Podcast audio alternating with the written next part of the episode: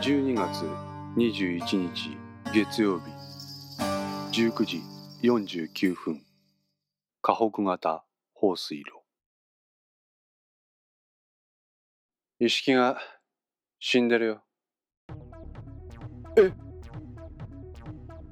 見てみろよ佐竹。な何をバカなこと。見てみろよ佐竹。そこ掘ってみろ佐竹は村上が指す場所へゆっくりと足を進めた。うっそうと茂る枯れ草を手と足を使ってかき分けて歩く。15歩ほど進んだところで枯れ草がなくなっている。箇所に出た。彼はライトアップされる内灘大橋からのわずかな明かりを頼りその地面を注視した。地面は周囲のものとは色が異なり最近掘り起こされ再び土がかぶせられた様子が明らかに認められる。まままさか。彼はその場にしゃがみかぶせられている土を手で掘り起こそうとした。しかしそれはしっかりと踏み固められ寒さにかじかむ手を持ってでは難しい。何か硬いものが必要だ。佐竹はとっさに懐から折りたたみ式の携帯電話を取り出しそれを開いてスコップ代わりに土を掘り起こした。夢中だった。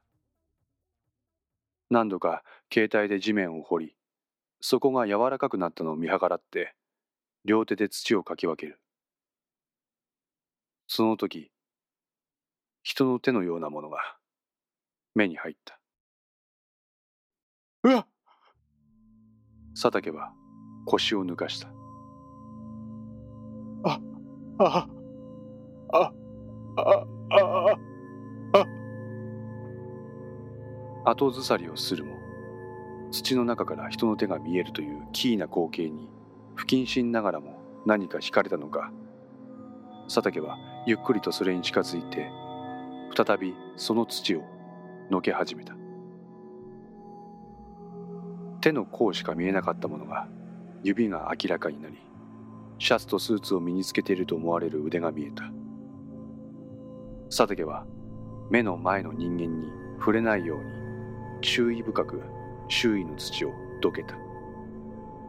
そして肩が見え首元があらわになった時佐竹は手を止めた。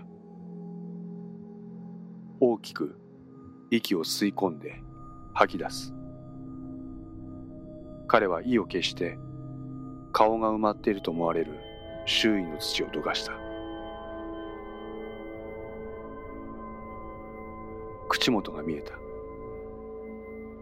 彼は暗闇の中で目を凝らした。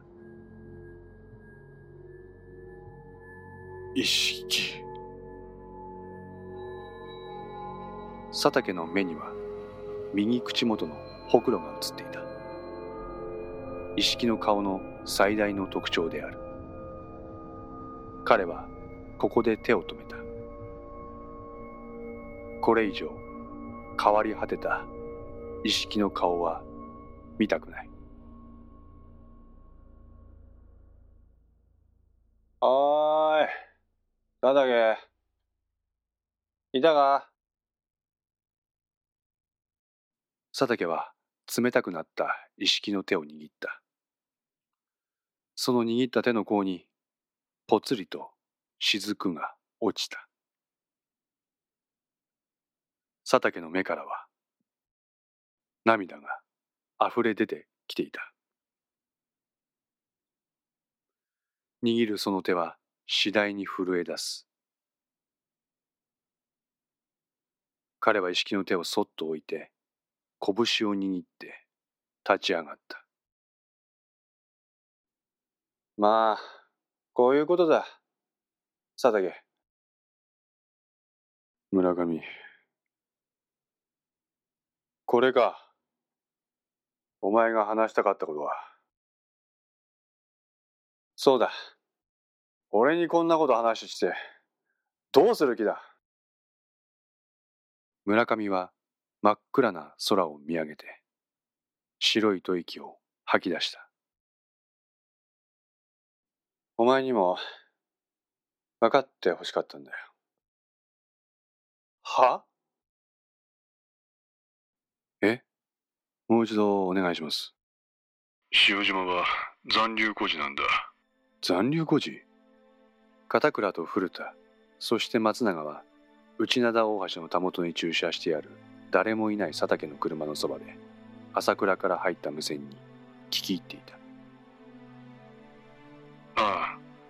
村上の政治信条の一つにはこの残留孤児問題の解決というものがあってなあいつは中国残留孤児ネットワークの幹事も務めている。残留孤児というものはその大半が壮年期になって日本に帰ってきたものばかり。幼少期を中国で過ごしているためろくに日本語を習得できない。だからもちろん仕事もできずその大半が生活保護やボランティアの寄付で生活をしている。そういう環境の中でも何とか這い上がろうと努力する人間もあり村上は特にそれらのものを資材を使ってでも支援していたようだ。その村上の支援対象者が塩島だったってことですか？そうだ。村上と塩島との接点はあいつがホンダの秘書をやり始めた13年前からだ。その時塩島は57その時は日本語もろくに話せず野宿町で生活保護を受けて細々と生活をしていた。村上と出会いあいつの献身的な支えもあって何とか日本語を習得。今まで日本人でありながら日本語を話すことができずしかもろくに働くこともできずに常に世間から後ろめたさを感じていた。しかし日本語を習得し中国語会話教室などのボランティア活動を通して地域住民と接点を持ちようやく日本に溶け込むことができた。70という高齢にもかかわらずこの時期には近所の人間とスキーに行ったりできるまでになった。それも全て村上の支えによるもの。そうだ。塩島が弦を拒んでいたのはこういった村上への長年にわたる義理があったからだそうだ。朝倉から塩島による証言の内容を一通り聞かされた3人は眼下の河北型放水路のあたりにいる村上の姿を眺めた。ということは村上は鍋島とも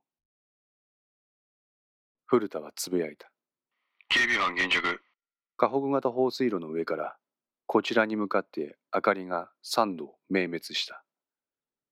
松永はその様子を確認し警備班に指示を出したよし無線を岡田にも渡せ。了解。こちら岡田。どうだ何か聞こえたか？はい。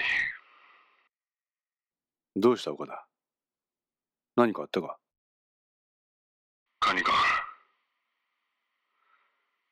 そこから見えますか？あ？なんだ？何のことだ？佐竹のそばを見てください。松永は目を凝らした。彼の傍らには黒い穴のようなものがある。松永は手にしていた双眼鏡を覗き込みそこを見た。え？どうした？何か見えるのか？まんじゅう何？片倉と古田も松永と同じ先を双眼鏡を使って見た。村上曰くあのまんじゅうは意識のようです。この岡田の言葉に3人は戦慄した。古田は双眼鏡の倍率を上げその遺体の特徴をつかもうとしたしかし明かりが足りない。古田は全神経を視覚に集中させそれを穴が開くほど見つめた。手のようなものが見えた。そこから腕肩と追って首筋そして口元あたりまで何とか見えた。ほくろ何？右口元のほくろが見える。松永は双眼鏡を外し肩を落とした。やはりか。やはり？おい岡田これはどういうことだ？片倉が岡田に尋ねる。私にもよくわかりません。村上が言うには何度も警告を発したにもかかわらず意識の追求の手は緩まなかった。だから婚約者を穴山と井上に回させたそれでも意識は変わらないので話し合いを試みたがダメだった。だから殺した。な何？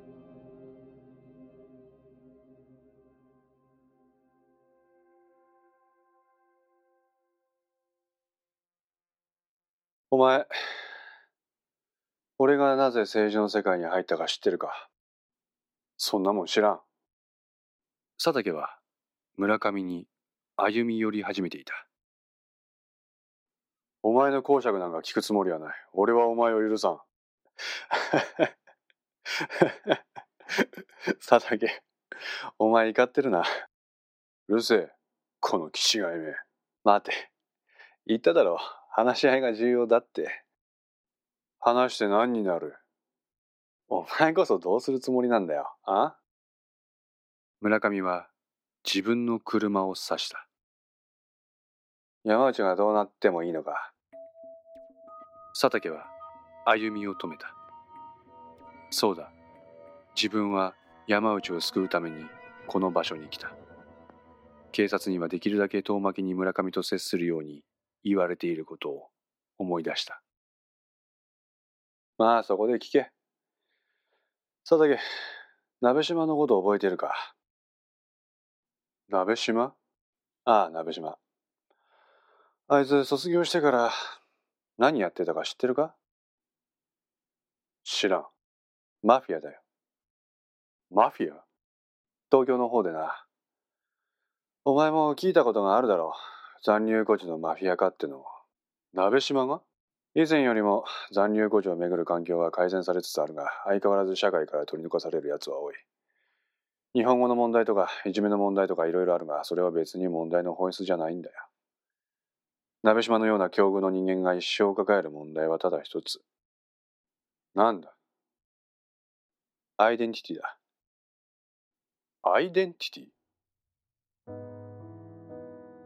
ああもちろん歴史的に見ればあいつのような奴らはどう考えてみても日本国民。しかし社会がそれを受け入れてくれないんだ。その中で自身が日本人なのかそれとも中国人なのかはよくわからなくなる。残留孤児一世のあいつのじいさんばあさんはこの日本に帰ってきたが結局のところろくに日本語も話すことができず仕事もできず年金ももらうことができず死んでいった。あいつの母ちゃんについては鍋島と自分の親を放り出して中国へ戻っちまった。どうしてこんなことになるんだ？ん？そう。そうだ。よって立つアイデンティティが欠如してしまっているからだ。佐竹は雄弁に語り出した村上を黙って見つめていた。アイデンティティってもんは自分一人の力で醸成されるもんじゃない。他者との関係性で構築されていくもんなんだ。鍋島は北高に来るまではあっちこっちで随分な仕打ちを受けてきた。佐竹あいつが北高の剣道部に来た時のこと覚えてるだろう？覚えている。当時の鍋島の日本語は片言だった。第三者が見れば明らかに普通の日本人じゃない雰囲気だった。先輩からは中国人と言われいじめの対象となっていた。俺も当時は異質な人間が自分と同じ環境にいるということを受け入れられなくて先輩のいじめに加担したこともあった。お前もそうだろ。佐竹は胸が苦しくなった。確かにそういう時代があった。それに完全と立ち向かったのが意識だった。意識は両親を不慮の事故で亡くし親戚の家に居候する身であった。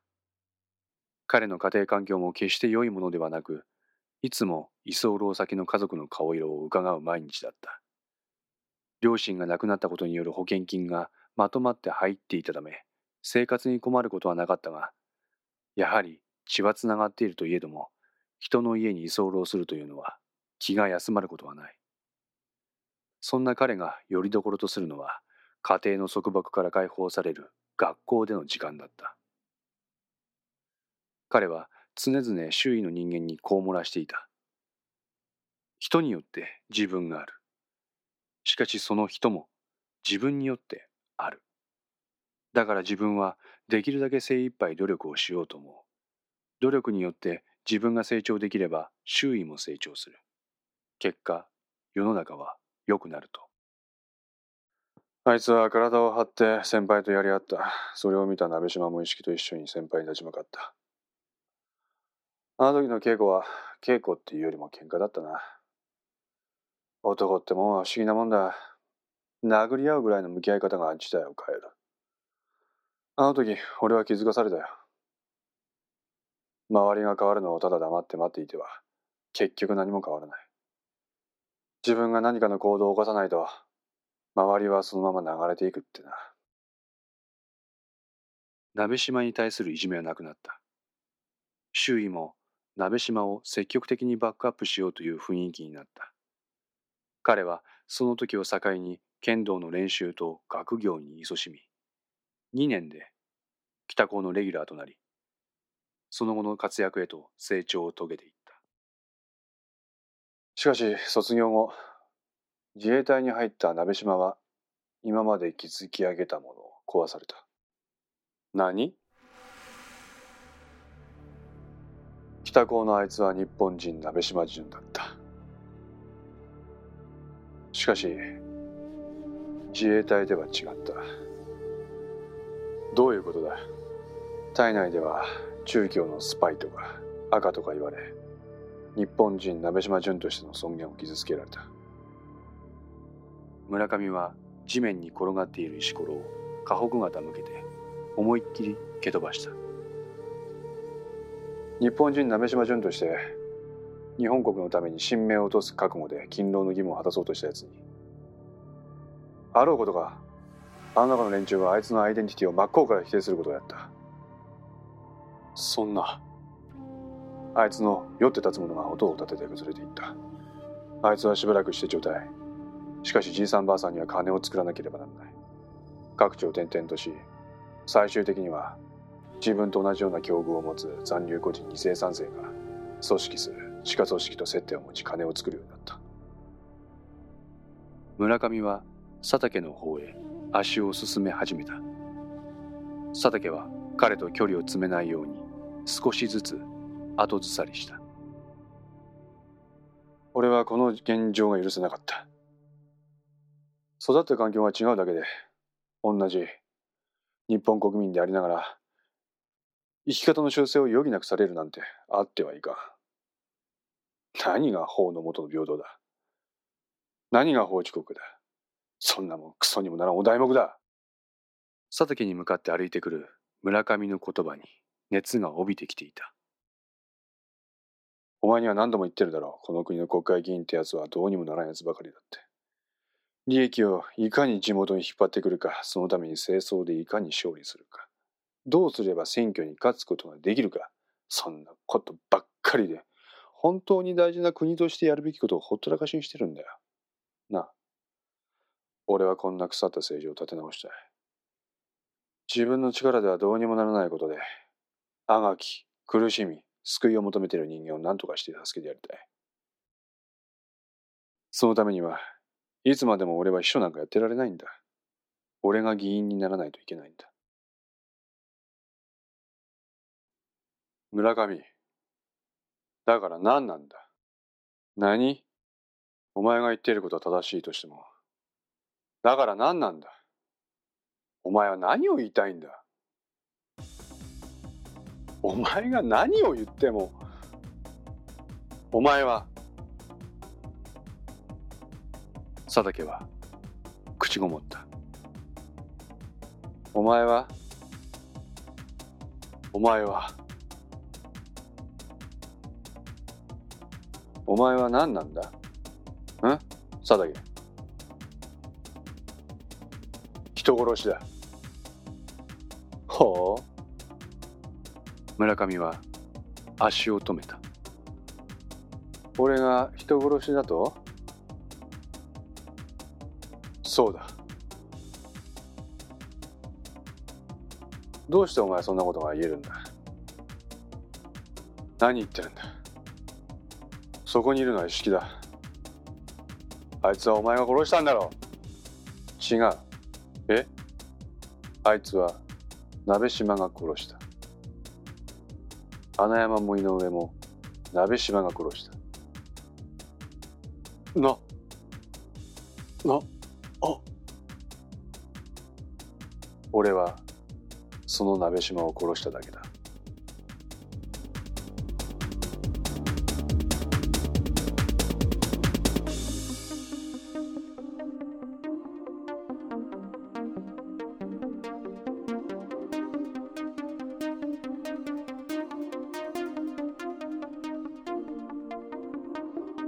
5の線いかがでしたでしょうか？このお話は不定期更新ですが毎週1話ずつ更新できるように鋭意作成中です。ご意見やご感想などがありましたらぜひともお寄せください。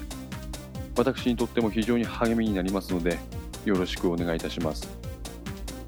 ウェブサイトではこの他にもいろいろな情報を載せていますのでよかったらそちらの方もご覧いただければ嬉しいです。それではまた。来週ごきげんよう。